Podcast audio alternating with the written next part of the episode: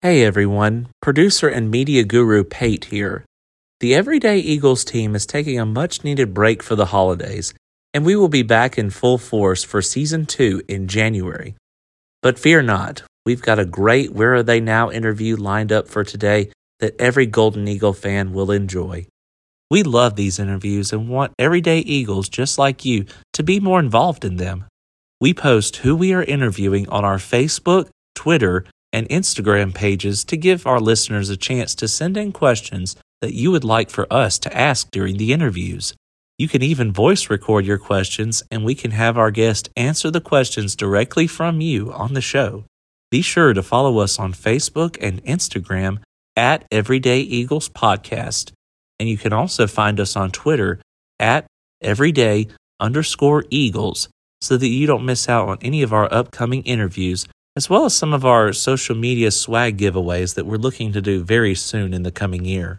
Don't forget to subscribe to the Everyday Eagles podcast on Apple Podcasts, Spotify, iHeartRadio, Podbean, or wherever you download your podcasts. And don't forget to leave a rating and review on those platforms, as it really does help us out as we continue to expand as a podcast. Now, enjoy the show. Are you looking for the spot to kick back, relax, and talk all things Southern Miss? Well, you're in the right place. No need for the calculator here, Poindexter. We're average Joes who are passionate fans. This is for Southern Miss fans, by Southern Miss fans. Welcome to the Everyday Eagles Podcast. Hey, hey, hey, everybody. Welcome to this episode of the Everyday Eagles Podcast, where we continue to do our Where Are They Now segment. They seem to be being uh, pretty popular, but before we get kicked off with our guests, I got to bring in that uh, co-host of mine, Mister Lane Brady. What's up, Lane? What's happening, Chuck? How you doing tonight? I'm doing well, man. Uh, you know, like, before we came on, you mentioned talking about the weather during our playful banter. And you know what popped in my head? That Christmas song, The Weather Outside is Frightful. And it is frightful because it's ninety degrees outside. Dude, it's hot, man. It's hot. Like, I showed up today to work with a pullover on, and I had to shed it. And the problem was, I was definitely not in dress code for what teachers are supposed to wear. So, like, I was throwing on my pullover anytime I was going around to other, like, admin or anything. Of course, you gotta you gotta protect the job. But man, it was hot today. It was, it was. Well, man, I'm excited about our guest tonight. Uh, we got a, a Southern Miss great, legendary. Um, former we got number, the Kung Fu quarterback, baby. The Kung Fu quarterback. I like that. We're gonna put that on a shirt, Dustin. But uh, welcome, welcome, number nine, Dustin Almond. What's up, man?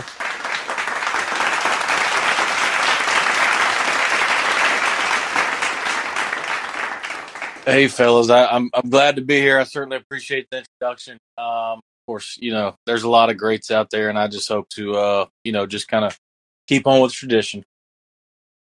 Lane, I, I got to say, I'm going to give you mad props. I think that's probably the best thing you've ever said, Kung Fu quarterback.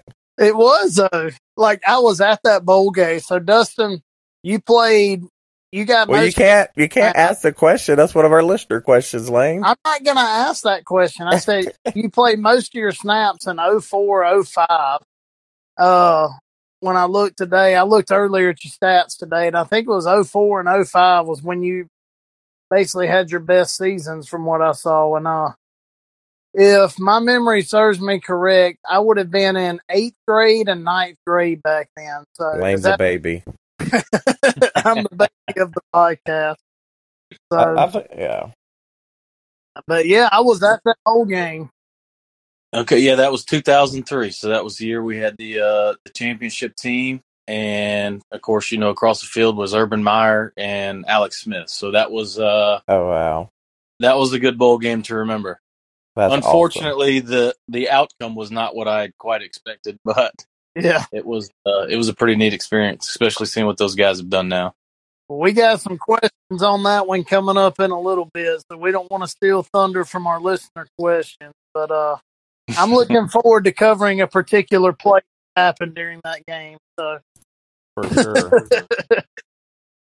Well, I appreciate the heads up. I'll have time to think about that answer. Yes, think about that answer. We'll dive right into our uh, what we call our everyday Eagle normal questions. The number one is, why'd you choose Southern Miss, man? I think you you know you had a, you were looking at Louisville and that state that we won't say up north and and Southern Miss. But what made you choose uh, Southern Miss? Well, so coming out, I had an offer from Louisville. I had an offer from Mississippi State and then Southern Miss. So the first trip I took was actually to Southern Miss, um, and Zach White at the time was my host. Uh, Zach was a year was gonna a year ahead of me at that time, um, but you know he just kind of showed me around and shot me straight, you know. And you just kind of at that time, uh, Paul Petrino was the quarterback coach, so he did a great job in recruiting me and just kind of, you know, showed me what could be and, and what's going to be. And, of course, you know, that was a time in the expansion with the new locker room, so that was a good selling point. Um, but, you know, j- you just saw Southern Miss kind of climbing and going in the right direction.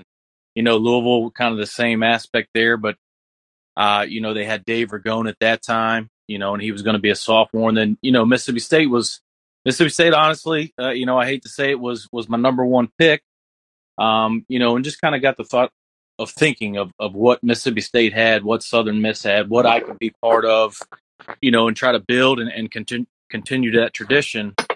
And just Southern Miss just kind of fit it, you know. And, and again, Paul Petrino had a lot to do with it. That's awesome, man. That's great. Well, we're, we're personally glad you picked Southern Miss over Mississippi State. Yes, I think it was a great decision. I think so, too. Hey, it, it was. I, I, you know, go back and, of course, you know, things we regret. That, that was not one. So, I. Uh, I definitely enjoyed my time at Southern Miss and glad that, you know, something steered me that way and, and you know, just kind of followed it. Awesome. Well, uh, next question is, what's your uh, favorite Southern Miss moment? It can be from when you were playing or or on the sidelines, man. Ooh, man, favorite moment. Uh, there were so many of them um, there at Southern Miss. You know, of course, T C U sticks out. That that was a, a good win for the program. Of course, you know, them coming in, and I think they were eight, nine in one poll. Uh, so not, to knock them off was pretty special.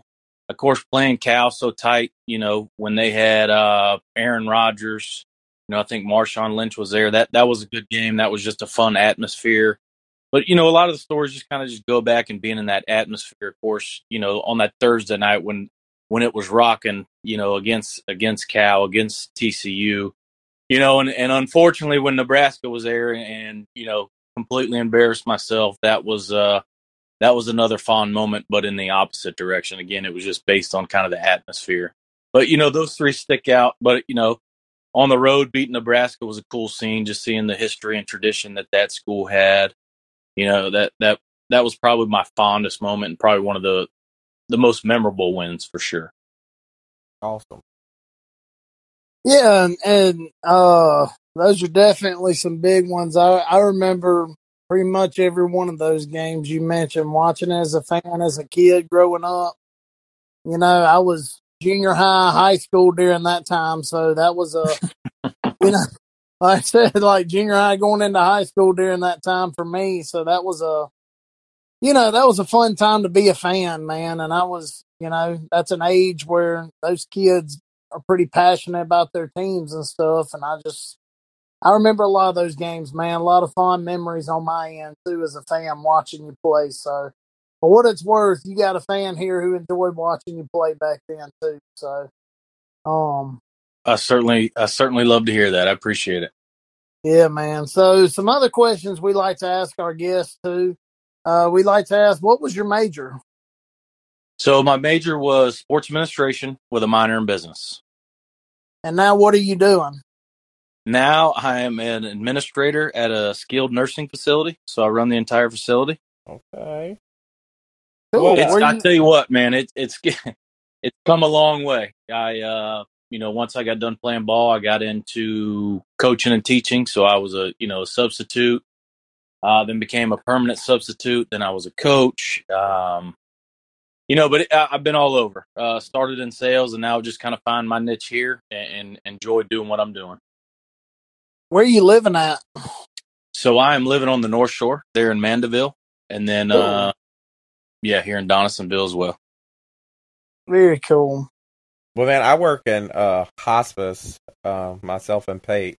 And um, I have nothing res- respect for nursing home administrators, especially during COVID and how they handle. I mean, at, no matter what decision you made, it was either the right one or the wrong one at during COVID, man. So I, I admire you for doing that. So for sure, good job. We appreciate all you do because that's a hard job, man. Well, I appreciate it, and it is. Uh, you know, I kind of came in on the tail end of it, so I've been in it for a year and a half, so I kind of came in on the tail end of COVID. Um, you know, and of course now we have to worry about flu, and then COVID's coming right. back around during flu season. So it's uh, it has its moments, but you know, the thing I enjoy the most of it, obviously taking care of my residents, but actually just running the team. You know, absolutely. And that that's really where I get it all. Awesome. Well, uh, Josh Ham had a question, and I, I, I gotta say that I don't remember this happening. Um. But I am anxious to hear the story to this. So Josh asked, did you take karate as a child, or was that just you channeling your inner Cobra Kai in the bowl game karate kick? And I guess that's where uh, Lane got the Kung Fu quarterback from. I remember that play. Do you? Actually, Dustin, so I went back today, and uh, I looked up highlights from that bowl game just to find that one play, just so I could like relive that play before uh, the night. You know, I don't know how much trouble you got into for that, but uh, I don't know what the butt chewing was like on the sideline. I'm sure you got one, but uh, man, you got some street cred after that play. Well, so to go back, no, I have not taken karate. Um, okay. You know, and, and just I remember that particular moment. You know, uh, Utah was bringing a blitz. We really couldn't pick up. Uh, communication really wasn't getting through.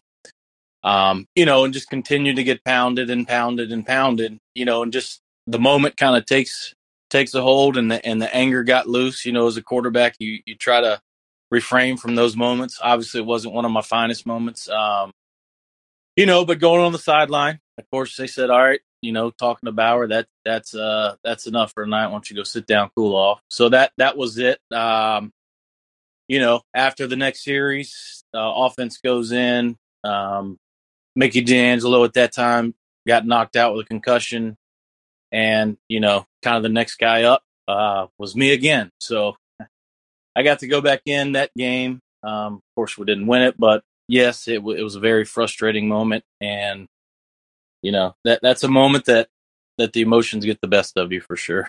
And I think that happens to everybody, man, in every job, not just on the quarterback, you know, on the football field, but in, in everything, you know, if you, when you're fully invested and you're you're you're bleeding it and, and all that, man, your emotions do get the best of you sometimes. So, no, I saw the play, and you actually got hit. It should have been rough in the pass. They know it. Like when you watch the highlight of that play, you threw it and the kid hit you late, and you rolled over and got up, and just it was like a snap instinct all of a sudden, and then you backed up after you did it. Like you, it was just instinctive almost, but. Yeah, that was a physical game, man. Like, I watched the highlights of that whole game today, and it was – there was some big boy licks passed in that one. Yeah, it was uh, it, it was a fun game. And, of course, you know, I mean, Utah had that big story coming in coming in that game. Uh, you know, we had just beat T C U not uh, not even a month earlier, I guess, at that time, as late as the bowl is. But, we, I mean, we had a lot of emotion, and, and yes, it was – it was uh, – it was a big game, and, and it just kind of it hurt. you know, it hurt, but it kind of mm. put us in that, going into the off season with that chip on our shoulder, which Southern Miss has always had.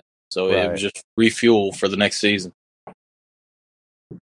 Well, we got another listener with a question here. Corey Moore asked, uh, well, first off, Corey Moore said he had some classes with you back when you were in college and said he always enjoyed getting to talk to you and stuff like that. And he said, uh, do you have any advice for a dad with a young son that wants to be a successful quarterback? So, Corey, great question. I have uh, so I have two little girls, so I will not be having this experience. It'll be on something else. But, you know, as, as a dad, you just kind of have to just work with the kid. Um, don't show frustration on your side. If the kid makes a mistake, I, I, you know, really at that age is when you kind of work with them in terms of, you know, if the kid throws a bad pass or or an interception, which is, you know, a heartbreaker for all of us. But in that moment, not getting onto that kid, but using that as a teachable moment. You know, I think in football, you know, yeah, you can yell at your D lineman, you can yell at your O lineman, you can yell at your linebackers. You know, you kind of got to coddle your receivers and D Bs a little bit just because of the way the game's gone now. You know, and, and when it comes to quarterback or, or just say middle linebacker, it's a different mentality as to how you take the game. You know, you got a lot of things going on in your mind. The last thing you need is someone else pointing out your mistake as if you're already not, you know, kind of living that moment, if that makes sense. So a lot, a lot of coaches now will just yell at that kid and, and think that's the way to get through to a quarterback when it is teach them, teach them what they're doing. Okay, now just kind of just really build them up and show them, okay, that's behind us. Now look forward. You know, the old saying, why your uh, rear view mirror is smaller than your windshield, right? Doesn't really matter where you've been, but it's where you're going. And I think if you can kind of change that mindset with a young kid, um, you know, and just build him up and, and make sure he has that kind of short-term memory and just kind of looks forward to the next play is really, you know, what you kind of instill in that kid. And, and I mean, you know, we all play to win the game. And, and that's another mentality you have to have as a kid or as a, as a parent. You know, how much do you demand out of them at that age? How much do you expect? And I think you got to be realistic with yourself and kind of just keep your, your, your kid or, you know, your son in this instance on that fine line.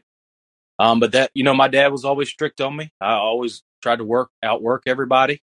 Um, but I, you know, I, you got to be strict to a fine, to, you know, that fine line that you're not forcing them to do anything, but kind of guide them along that way that it shows that it is kind of their decision to go that way. Awesome. That's a good word, man. Well, what's it? Uh, kind of. Uh, we'll give you this little bit. Kind of tell us about your family, man. Who'd you marry? What's your kids' names? All right. So I married a girl from Georgia Southern. She played basketball at Georgia Southern. Uh, we met in Shreveport during my kind of world travels with ball and everything, and and uh, you know, she at the time was a sideline reporter and, and doing football stuff for the local channel there, Friday Fever, you know, all that. So yeah, met her on the sideline, you know, before one of her games. A buddy of mine introduced me to her, um, and then just kind of grew from there. Uh, she she was offered a job up in, in Green Bay, so she went up there to to follow, you know, that channel, the local sports channel there. I went to Philly to play for the Soul. Um, came back home to Shreveport and decided I was going to move up to Green Bay and, and see where it went. Uh, two years later, we moved down to New Orleans, and now we're here in this area. Uh, we have two beautiful little girls. One's three, one's four. Uh, the youngest is Charlie, and the oldest is Avery, and that's that's kind of my little crew. that's a it's a blessing being a girl dad, isn't it, man? It is. It is, and the good thing is, you know, my oldest, she's probably a head taller than everybody else in the class, uh, okay. Which is a good thing. Like I said, my wife played college basketball. She's five eleven. I'm six two, so hopefully we just kind of get that growth from them and, and can make them to some athletes themselves. For sure. That's Be a great. lot cheaper with two girls. Right, for sure, man, for sure. I don't know, they they start playing basketball, do some travel ball, they might be uh, might become expensive, man. Yeah. Yeah. I don't know if gym short or uh, gym shoes are, are less expensive or them, you know, high dollar flats they wear now. There you go. You're right, man. You're right. You're right. Well, uh, what school did you hate playing the most when you were at Southern? T C U. Okay. T C U was a a giant. You know, it, Texas schools are, uh, you know, only got, well, we, we played a couple, but that T C U, it was just something about them. They were built tough. You know, they weren't as fast as we were, but they were just solid. You know, they were solid. They, they may have been like a half step, you know, slower than we were. We had the advantage speed-wise. It was just something, you know, playing at T C U was an extremely tough game, just kind of the way, you know, that stadium was set up. You you go down pretty much into the bowl from the locker room, then you go back up at that time. I don't I don't know what it is now. But that it, it was just something about them, man. And, and, of course, you know, one of my memorable first starts was there at T C U. Uh, and it was just the blitz packages they brought. And just the that Texas football kind of atmosphere. I mean, yeah, it, that, it, mentality. That was probably the toughest I, I played. Yeah. Okay. Well, would that be, uh, do you think the T C U game would be the game you'll remember for the rest of your life? If not, what would be the game, you think? You know, you have those good games. You, you think of individual games that you that you play good good in. You know, U C F, I remember, you know, I played uh, Nebraska during that year, and that was the game I had five turn five, I think it was six turnovers, right? And then I came out, you know, after that embarrassment, and of course, I think we went to Cincinnati or where we went after that. Uh, Damian Carter, they started that following week, so that was that was a gut punch. Um, but then to come back and play against U C F, and and I had I think five touchdowns that night, passing, one rushing. So that bounce back game was probably more the m- most memorable ones. Obviously, when you talk about team and the home win, you know, T C U was was the biggest. Um, but you know, going on the road, Nebraska. I mean, Nebraska was just it was just such a cool place, and, and that atmosphere was just absolutely insane. And just the respect they gave us too, and we left the left the uh, the field. It was just a, I'm not gonna say a magical moment, but it was just like, okay, that is what how they describe college mm-hmm. football, and that's how fans should be after they just lost to an opponent. You know, so For sure, it, it was it was pretty cool. But that was that was you know the road the road win. It probably yeah. was most memorable. Okay. Well, you know, in uh, in college football now, spread offense is all the rage, but that that I don't think that was around back in your day, was it? No. So when I first came to Southern Miss, they were a big, say, ten and eleven personnel, so four receivers, or you know, your two or three receivers with a tight end. They spread it out, run a bunch of option routes, um, you know, and of course that time they had that was right after that was the year Derek Nick got sick. Um, was my redshirt year, and then he came my redshirt freshman year. So they, they kind of tinkered around with some backs, but then it kind of got the defense was, you know, as strong as they were. Now we're going to kind of control it back a little bit. So the answer, sorry, long story. We did not run much of the spread, and yes, I think it would be completely, completely different for sure. For sure. Okay. Okay. Well, so uh, so let me let me speak yeah. on that. So yeah. You know, I mean, my, my last year was oh five, you know, so football's come a long way. And, and last year we're sitting there at Louisiana Lafayette. My nephew plays there as a walk-on. And uh, one of the girls were like, man, they those guys just don't look like like y'all, you know, like and we're like, OK, first of all, we're old and we're fat. Right. But, you know, back and I kind of thought about it. But back, you know, in, in the early two thousands. Everything was kind of built more for power, right? Like we were all, it was more of a power, toughness, you know, and now I think it's more kind of like a fast twitched movements, mm. you know, so everybody's a lot faster. Not, I don't think they're as strong as they were, but I think they're a lot faster, probably a little bit more explosive due to that fast twitch. I, I believe you're right, man. I believe you're right. Absolutely.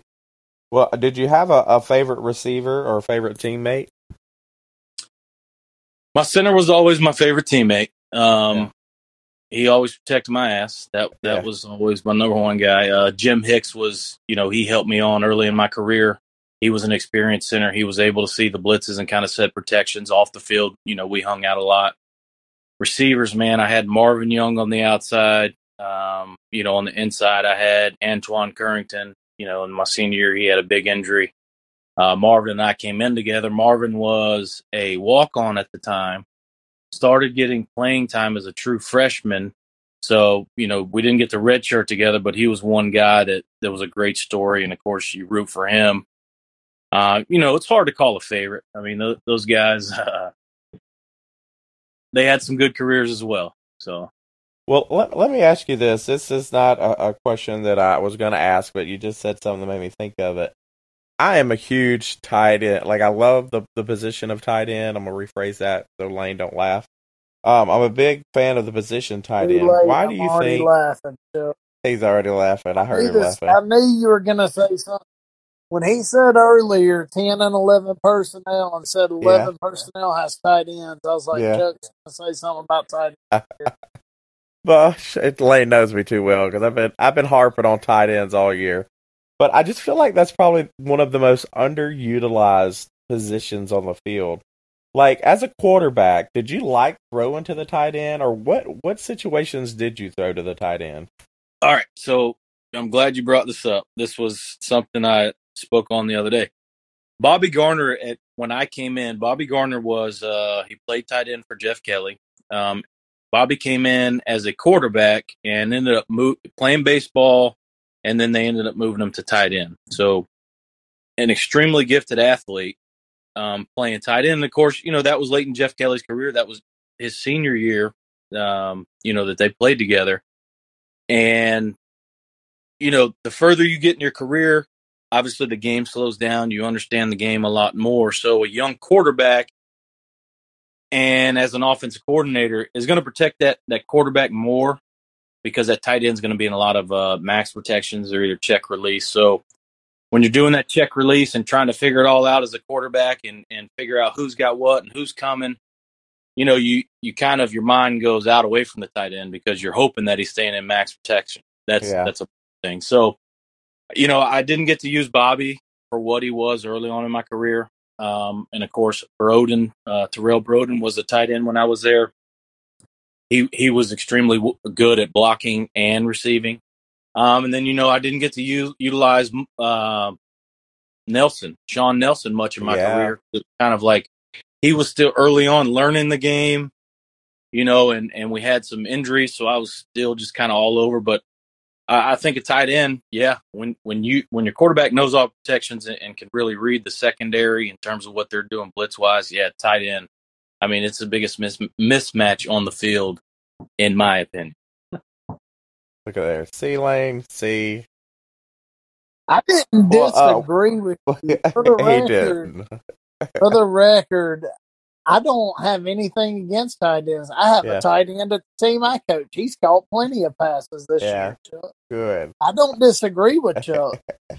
He just has an over enthusiastic view towards especially tight. When you have, like, Cole Cavallo right now playing for Southern Miss. It, I like he's good. Like, they throw him the ball in, in desperate situations, and he always comes through. And I'm like, why not just throw it to him a little bit more? I'm just, you know, but, but what you said, Dustin, makes sense with an offensive line that's still learning too, and, and you know, questions at quarterback. So I get what you're saying. That makes sense too. And that, and that's what I was going to say too. I mean, look, you got, hell, all the all the quarterbacks besides, uh, heck, the senior this year. Um, Trey Lowe.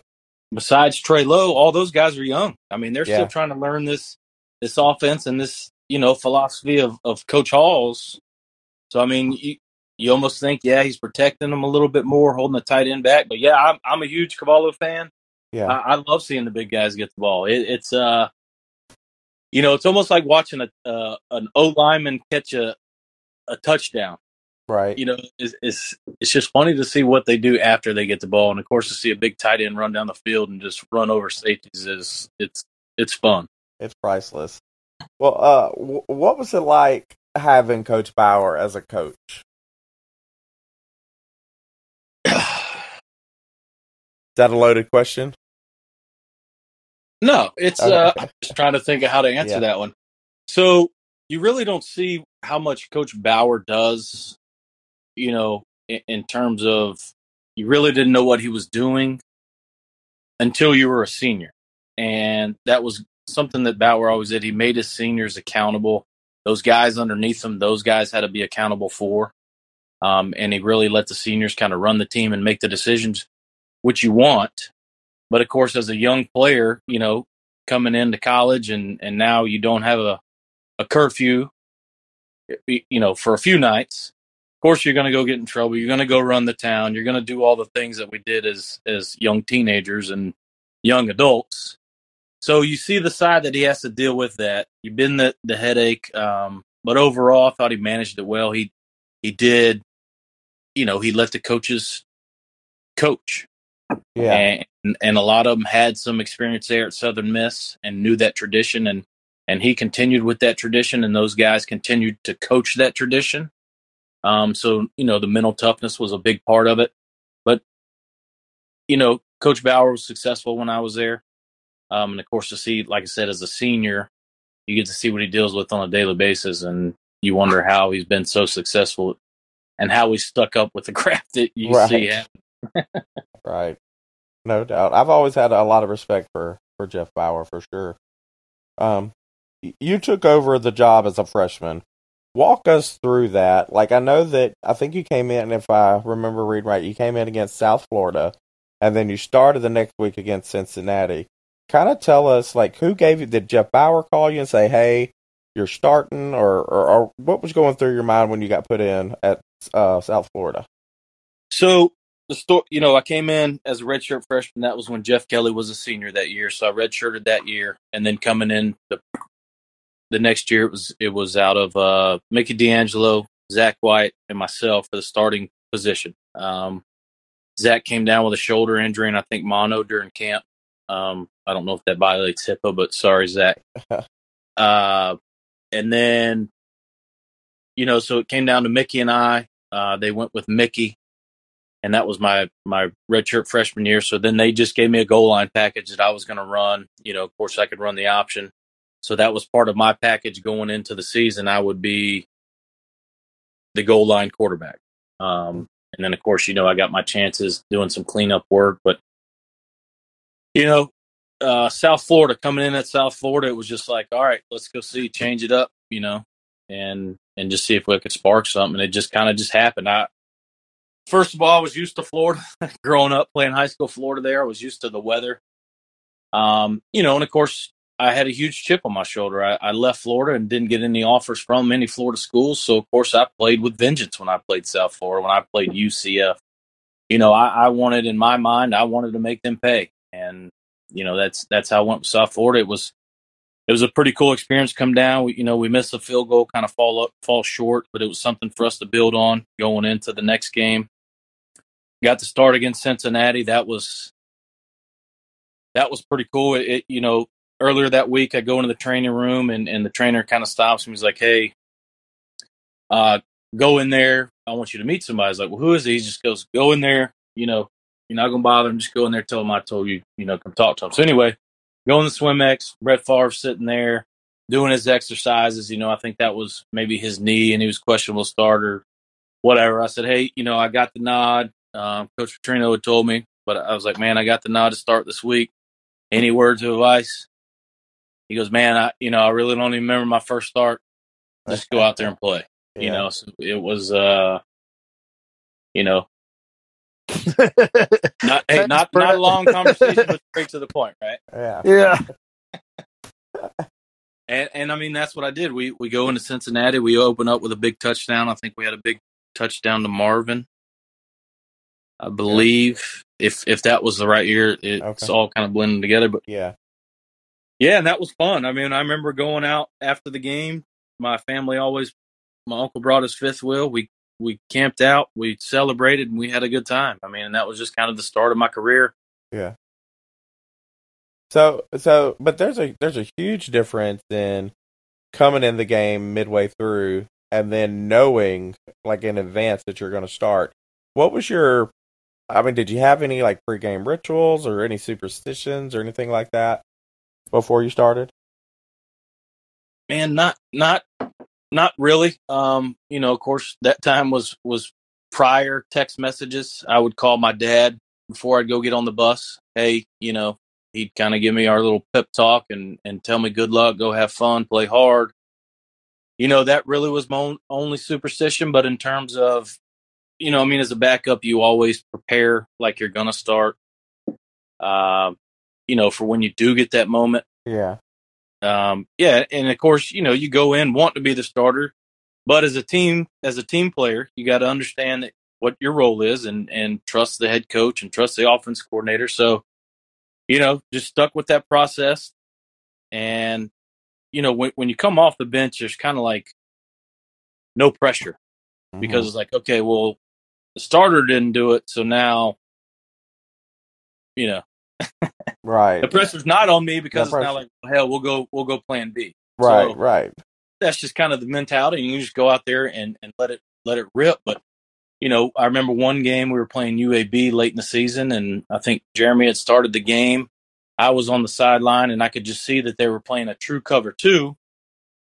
Um, so, you know, when we were running our, our trace or stop right on the outside, instead of stopping it, you would just convert it, and you and I could see that window where to hit it. Um, so, you know, later in the game, we're coming down for, I think it's the last two minute drive to, to get back on top to U A B. Um, here we are, third and ten, same thing, you know, and I had talked to Anthony Piron, was receiver at the time, and I talked to him early on the game. I said, you see how they're playing you in cover two, that corner's going to squat, but he's also, there's that big void between the safety, you know, and the corner on the sideline. And I said, just make sure that you convert it there. And, you know, later on in the game, we came back to it, hit it, and they eventually went on to score to win the game. But, uh, you know, I I just saw that earlier on the sideline, so that was just kind of a different view. Yeah. But, look, I, I wanted to start a football game. There's no Absolutely. doubt about it. Absolutely. No doubt about that, man. Well, I got to uh, – Lane, I'm going to do three more questions, so be on deck, man. All right? Don't be stuffing your face full of pork rinds or something. No, man. I wouldn't do that to you again. Right, tonight. Right, I like it. I like it. Well, uh, Dustin, I know that, you know, there's with, with offense, there's always three personalities. You've got the the quarterback, and you've got the head coach, and you've got the offensive coordinator. Um, kind of, what was it like? Did you have a lot of freedom and help picking plays or calling audibles, or or or who did y'all listen to most? Or does that make sense? Yes. So, okay. so my first year, the quarterback coach uh, was Paul Petrino, and our offense coordinator was uh, Panakis. Um, Panakis called the plays. Petrino was just the quarterback coach, so he was kind of like the the go-between guy. Um, then the following, and then in oh three, we brought in Rip Shear, who was the offense coordinator and the quarterback coach. So we ultimately just dealt with him, you know, and of course he'd ask us certain situations, what we like on third and ten, third and fifteen, you know, short yardage. Um, so he would kind of just take in advice. And then, you know, Jay Johnson was the offense coordinator and quarterback coach my senior year. And by that time I had gone through three offenses, three offense coordinators, but Coach John, Jay Johnson, and I really, he, he saw the, the way that I understood it and gave me the freedom to say, okay, man, this is both on us, but go out if you see something change. Um, but again, in a lot of those offenses, it was all that, all the pre-snap stuff, you know, whereas now you'll see them getting the formation, look to the sideline. Well, as a quarterback, we were all taught now it's, you know, you're looking at your front, you're doing your box count, you're reading your safeties to see two high, one high. So, you know, we're going to run here. We're going to get to this versus this two high front, say, you know, zone strong, um, you know, three three technique, we can run a power right at it. So we had a lot of those freedoms as a quarterback, but it was all kind of built in. You know, just an easy one was like, you know, fourteen check Gale, you know, which so it was either a run, a zone, which we could set up, or we could check to a pass. So there was a lot of that on the quarterback. But the further I got in my career, like y'all y'all had posed a question earlier, but by the time I got to my my fifth year, so my my true or senior year to play, I was never looking back. I didn't have to worry about being pulled off of the field, you know, and playing this whole quarterback carousel. And I finally just got to trusting myself. Jay Johnson trusted me, and then that's when our offense was rolling. Okay. Well, kind of, kind of going off that, man, what do you really kind of attribute to going? I think, you know, your the last three years at Southern, you went with like eighteen hundred yards, two years, and then twenty-eight hundred yards your senior year. Uh, what do you what do you attribute that to? Well, I injury. Um, you know, I, I sprained my knee my in oh two. oh three, I was helped. I kind of we went on and off with Mickey. Um, and then oh four, uh, that was the, the game we played Houston. Going in the end zone, I pulled my hamstring. That set me back.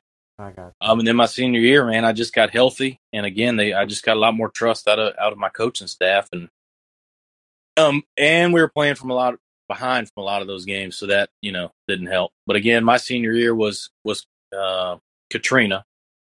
You know, we had two hurricanes come in that year. Um, you know, during the the start of it all, uh, we had to go and, and finish camp up at Memphis Stadium, you know, at their facility, and then come from Memphis and go straight to Tuscaloosa and play Alabama as our opening game. Nice. So it was just kind of, our senior year just seems like it was just a, a fast pace, you know, we'll figure it out as we go, and, and you know, the team responded and kind of all stuck, stuck together. Yeah, absolutely, man. Well, you know, what are your thoughts on the N I L and transfer portal? You know, the last I guess the last day and a half, maybe, like, ridiculous amounts of people have entered the transfer portal. Um, what are your thoughts on that? Is it is this a trap question here? Are you trying no, to no, no wrong answer. Just...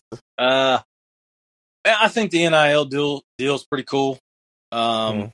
You know, of course, you're not going to be mandated. There's always a, a, a way to break a, a rule, right? Um, you know, so if you did it fairly, which is not going to be fair, I mean, but it was being done prior. Now it's okay. You right. know, just. Uh, Um. So, so to go to the second part of that, what what was your other one? The N I L the tra- about and, the yeah transfer portal. I, I think the transfer portal's a joke, man. I, I think all the these participation ribbons and trophies and all that's just a, mm-hmm. a joke. You know, that's that's that's what you see now is the damn transfer portal, just another participation tro- trophy. Blowing up, man, for sure. And we love it when it benefits us, but when it hurts us, we're like, this is stupid. I hate this. Um, yeah, you, you know, and there's always a story behind it. So it's, right. uh, you know, whether it's a good one or a bad one, I I, I don't know. It's yeah. politics. Absolutely, man. Well, my last question, and then I'll turn it over to Lane, is, you know, looking at our team now, and this is just your opinion as being, a, you know, an ex-football player and a coach and um, things like this, what do you think is that puzzle piece we're missing right now? And what do you think about Coach Hall as a coach? So, Coach Hall, I absolutely love. Um, you know, once I knew he was named head coach, I reached out to our old equipment manager, uh, Patrick Stewart, at that time. He he asked Coach Hall if I could call him. Well, Coach Hall called me um, and just kind of, you know, talked to me and, and you know, just kind of told me his philosophy and what he wants to do and, and how he's going to go about it. The man's done everything. Um, you know, that I really believe that he is Southern Miss football. He, you know, he yeah. has that grit to him. He has the passion is undeniable. Um, you know, so I really think that Southern Miss answered there. We so we have the head coach. I think the only missing piece now is getting a, is getting a quarterback in there, one that's going to stay healthy, you know, and one that's going to be consistent. And I think that's they're starting to get a little bit more consistent and, and seeing what, what Coach Hall is is trying to get through. Right. Um, you know, number twenty-four, I, I can't think of his name. Jake Lane. Jake Lane, you know, you see he he understands the offense. He's running the offense, but, you know, unfortunately he's just not as talented or as athletic as the other quarterbacks. Yeah. You know, so if you could build a, a, a super quarterback with all of them, with all their strengths, then, you know, you, you definitely have a, a stud. Mm-hmm. So I think it's just that is just being able to find a quarterback that's going to fit to his mold, um, you know, and just stay healthy. Right. You're right. All right, Lane, I'm going to turn it over to you, man. All right. Well, Doug, come on, Lane, you saved the good ones. Yeah, I got some good ones, man. Well, well, uh, I kind of want to, you know, Chuck talked a lot about your time at Southern Miss. I kind of want to um jump into right after your time at Southern Miss. You know, I know you signed with uh Cleveland, and then you uh basically, man, you went all over the place. You, you football is, has allowed you to kind of travel the world almost. Could you tell Could you tell us a little bit about the journey football's taken you on? Yeah, so came out Southern Miss in, in oh five, so that that was my so oh six draft. I was a signed free agent. Um, and went to the Cleveland Browns. My previous offense coordinator, Rip Shear, was there. Um, and, you know, stayed there for a few months. And, you know, they, they had, I think, five quarterbacks on the roster at that point. So it was just, you know, timing really didn't work out. Left there. They wanted me to go over to N F L Europe. And I, you know, just I didn't want to do that at that time. Um, and then, you know, moved back to Bossier City where my, my grandmother was at the time, trying to figure things out. And ended up playing for the Bossier City Battle Wings, backing up one of their quarterbacks. So I figured out what arena was and soon oh, fell man. in love with it. Um, I then go the next year and, and play in, in Frisco, uh, which is an expansion team there in North Dallas. Uh, then moved down to Corpus Christi, played arena ball there. Um, then moved back to Fort Worth and then Fort Worth to Saint Angelo. Played ball there. And then with that, that head coach, I came back to Dallas. Um, which was the Vigilantes, Played in Dallas. Uh, third day of camp, I ruptured my Achilles tendon. Stepped in the pocket. Um, and then the next week, I'm down in Corpus Christi as a head coach down there running running that team. Um, and then after that, quarterback to a head coach in one day. Yeah, in one day it had transpired once they found out I was hurt. Holy cow! So that that was uh, that was quite the experience. I'll bet. You know, getting getting to coach kids that are right out of college, and of course, you know, at at twenty-three and twenty-five, we all know what and who we are, and you know, a little money in your pocket, and you turn into these monsters. Um, so I got to kind of coach that team and, and really help with, you know, some of the young guys transitioning from that college to the real world. Um, you know, kind of help them with, with the lessons that I had learned through that journey. So that, that was pretty cool. Um, but anyway, came back to uh, Bossier, kind of where it all started, and was coaching and teaching there, and went to Philly. Um, and then Philly was my last year, and then, you know, kind of the real world hit. I got grown, grown up world, I should grown say. So. How did you? How? I'm sorry, Lane, I'm asking this question. How did you adjust to arena football? Because you got to get rid of the ball quick in arena football. So when I first when I first went to the, the Battle Wings there in Bossier, it was they were telling me I was throwing it too hard. You know, it was, they were too close. Um, you know, and of course, everything is just so much quicker. I, I would, you know, I describe it as pretty much take all the furniture out of your living room, um, get your family in there, and now you're playing football, and you pretty much have to throw the football. Wow. Um, so it, it was fun. It, it made me a lot quicker. You know, by the time you hit your, well, about midway through your first step, you better know where you're going because the defense is already showing you what they're doing because it is so fast. Um, but, man, I loved it. It was seventy degrees all the time. There was no wind, no rain. Um, so it was nice. And it, did, it didn't interfere with my deer season. Was it hard to get used to the motions? It was, you know, there at first, but it just, you know, the more and more you do it, you, you start to get it. Then everybody starts to get used to your cadence and how you're doing everything. Yeah. Have you seen that? What's that? The Kurt Warner story or whatever? Have you seen that movie? Oh yeah, yeah, yeah. He, yeah, he he plays uh, arena football. Man, he gets leveled, dude. So I don't. Mad props to you. Yeah, it's uh, and that's that AstroTurf. That that was the uh, yeah. That that takes a toll on your body.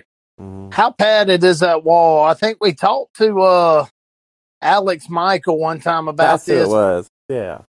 He mentioned it's pretty unforgiving, huh? The wall, like it's it's not as padded as you would think, right? Well, it depends on, on what arena you're at and what city you're in. Um, some of them had the money to buy the legit, you know, side walls, cushions, and then some of them kind of went cheap and and went about half. Half as thick as it should be, and those are the ones, yeah, that they don't give, and it, and it does not feel very well. Oh.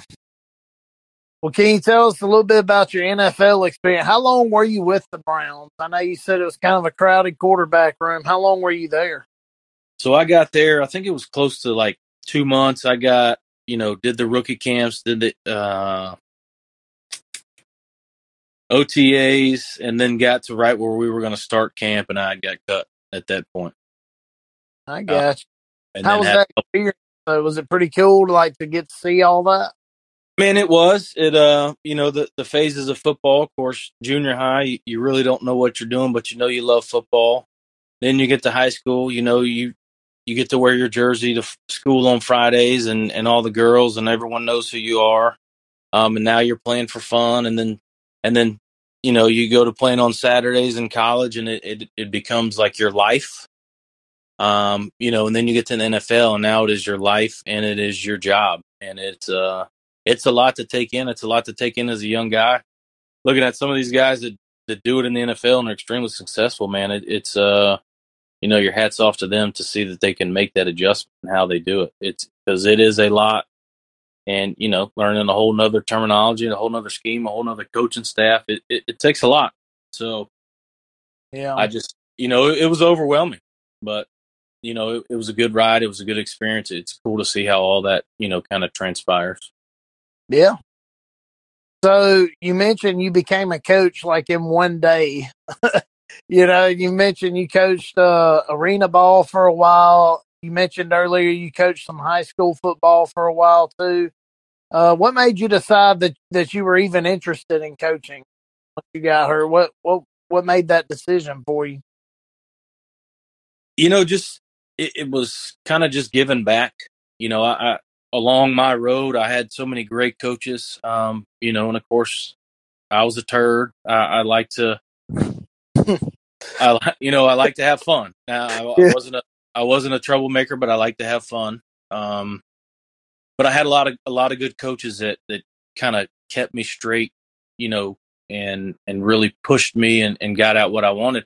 There was my high school coach, uh, Ron McCrone was my high school football coach. And he was the one that, that got me, you know, good in the classroom, got me past my test, you know, and, and got me on at Southern Miss. And, you know, a couple years in my career, he came up there as one of the defensive back coaches, but he saw something in me and, and took it upon himself and, and uh, you know, his staff to really help me get through high school and do the right things. And then, you know, I came to Southern Miss. So it all, it all really kind of started with him.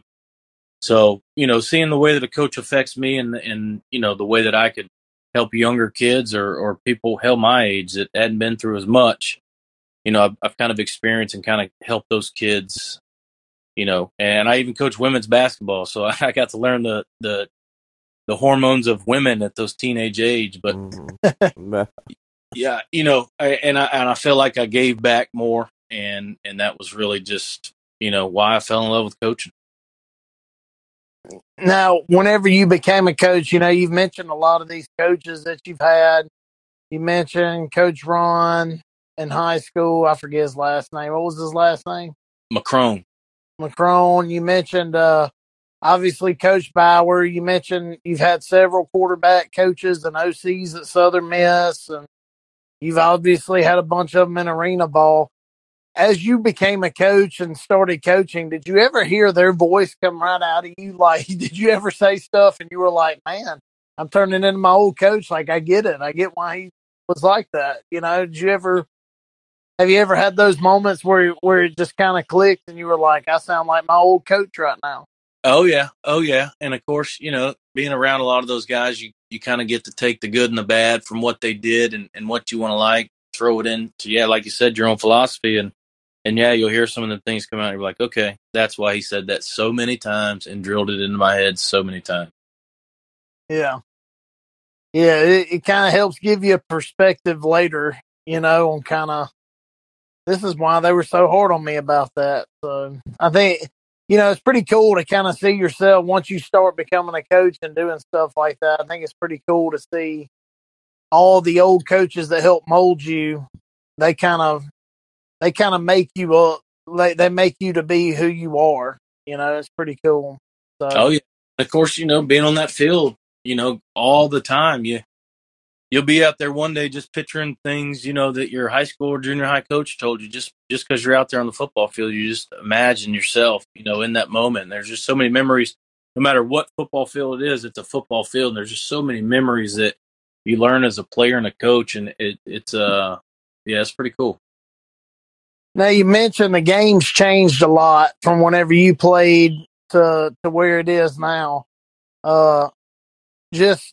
Fun question here. We're kind of, you already answered a question that I I was thinking about asking earlier. You answered it already with another question, but uh, if you played in like one of these hurry up, no huddle spread offenses that everybody's going to now, how do you think your numbers would have looked? You'd have lit it up, huh? Like you felt like you just would have, like, do you ever think about it and you're like, man, I wish I could have played in this offense right now? Oh, absolutely. Absolutely. You know, Coach Hall and I joke all the time. I was like, damn, man, if I could if I could play that offense. He's like, well, if I had you as a quarterback, you know, we could do some things. But, man, it's uh, it'd be some great things. But going back on Coach Hall, man, it's uh, it's fun to see his offense. And like I said, you, once you see – once we can find a quarterback that, that he can get his hands on, it's it's going to be special. So, yeah, uh, yeah I, I would love to run that offense in particular.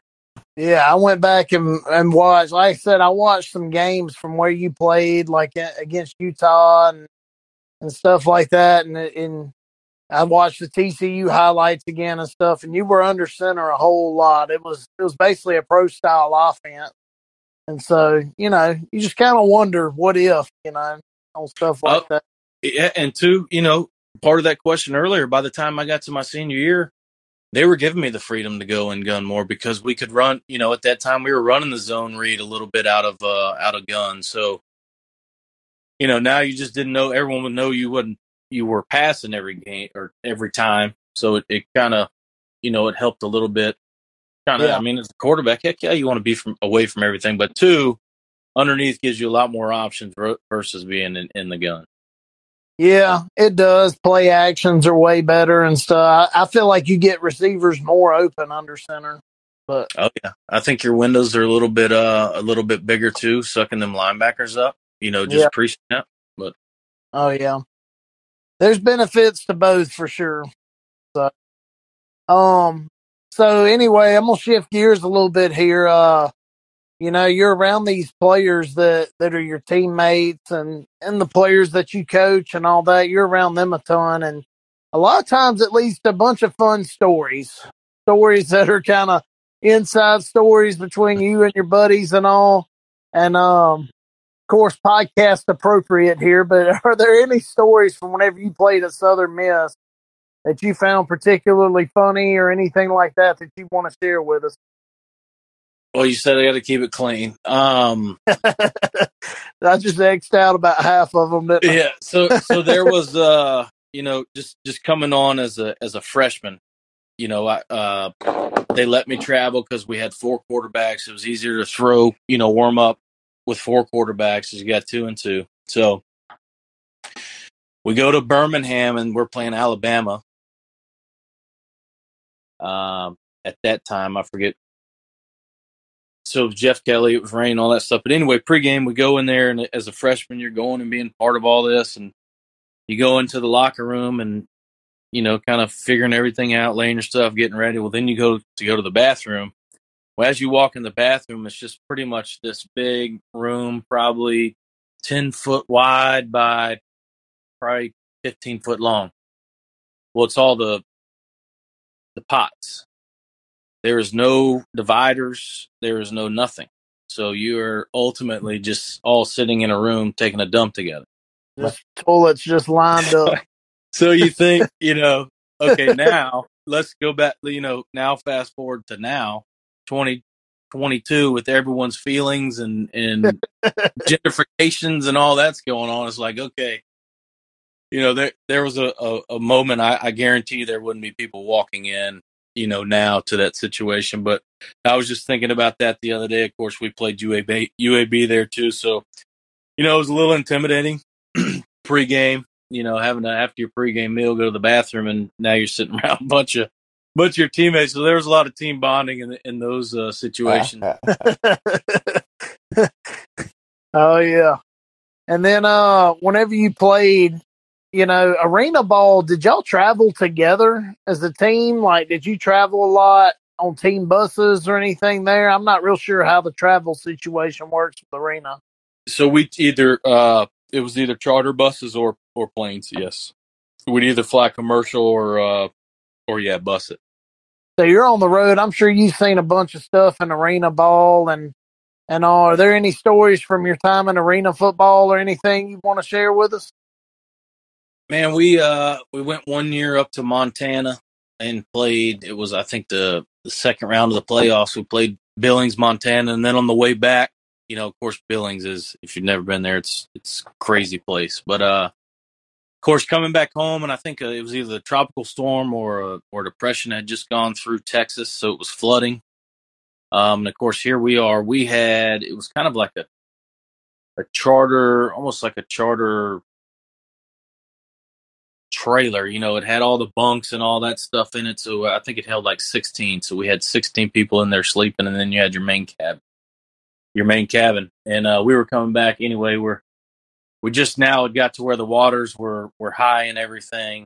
Um, you know, the, and the bus driver really didn't know which way to go.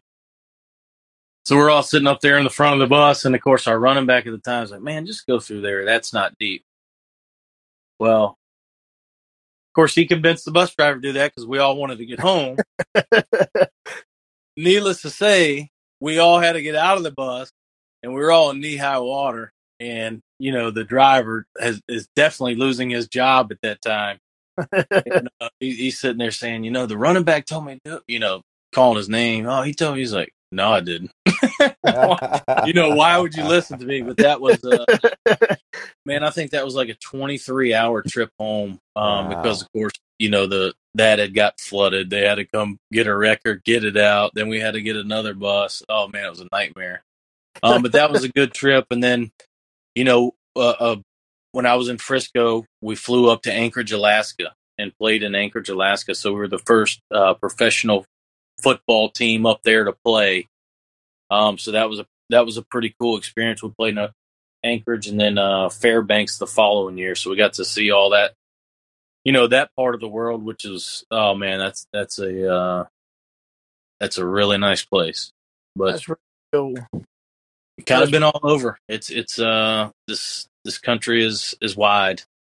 Yeah, you've been all over. What's your favorite city you've traveled to? Favorite city I've traveled to, man, Philly, Philly in terms of sports, you know, being with the Soul and how they, you know, responded to the Phillies, the Philly Soul, the, the Eagles, the Flyers, absolutely insane. You know, that, that, that fan base is, is pretty unique. Um, but man, probably, probably Fairbanks, Alaska. It was just, it was just like a postcard picture. Oh yeah, I got you. And then my last question for the night for you is uh kind of a two-part deal here. So, well, yeah, it's kind of a two-part deal here. So the first part would be this: so what does the game of football, what does it meant to you over the course? Obviously, you've played it, you've coached it. It's been a huge part of your life. It's taken you all around the country. What what does the game of football mean to you, and why does it mean so much to you? And then after that, uh, how do you hope people remember your legacy from whenever you played at Southern Miss? So, so football to me was, oh, what I mean, what it means to me. Of course, I started out playing when I was five. You know, my dad was was kind of like the hometown hero type guy. He he was, uh, you know, Mister Irrelevant in seventy-nine, so he, he played with or. He he was kind of known around that around town, you know, so living up to that legacy, knowing that I was Mike Allman's son and, and everyone kind of pointed that out, kind of leveled my, my play, you know, kind of raised it a little bit, trying not to let him down. But it, it goes back to memories of, of that with him, you know, traveling, traveling the, the country, um, traveling it as a little kid, playing in different states. Uh, but it really formed me. It really gives you, you know, determination. It, it shows you the way of life. You know, if you get down and, and you give up, well, you know, you're not benefiting anybody.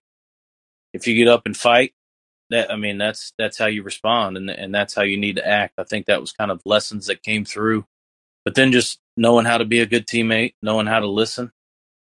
Um, you know, just a lot that football brought into my life. Of course, you know, education, the the fans, the the friends, my family, you know, brought a lot of my family members together, tailgating, just a lot of things that, that it brought to me. I mean, but, but most of all, it just taught me about life, taught me how to react in certain situations and how to deal with the consequences. Good deal. Good deal. And, uh, and how do you hope, how do you want your legacy at Southern Miss to be remembered? How do you, how do you want to be remembered at Southern Miss? What do you hope people remember about you?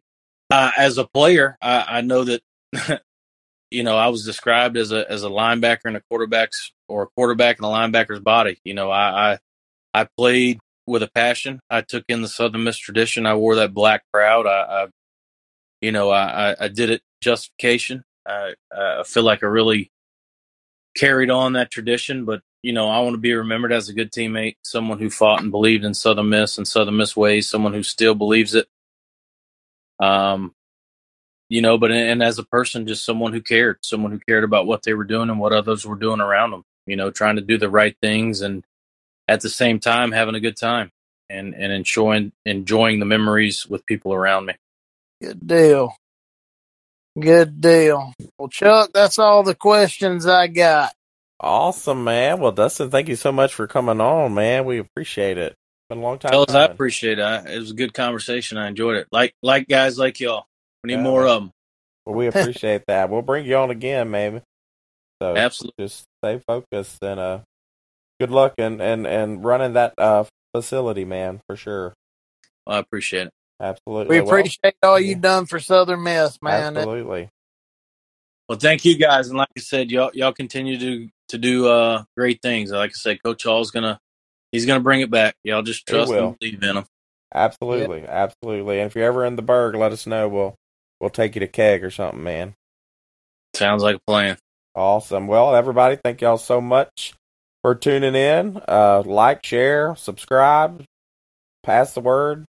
Um, thanks, Lane, for being a great co-host, and thanks, Pate, for making us sound and look good. And as always, Southern Miss to, to the, the top. top. Thanks so much for listening to this episode of the Everyday Eagles podcast. For Southern Miss fans, by Southern Miss fans. For more great content and to stay up to date, visit everyday eagles podcast dot com and follow us on Facebook and Twitter at Everyday Eagles Podcast. If you enjoyed today's episode, please leave a review and subscribe, and we'll catch you next time on the Everyday Eagles Podcast.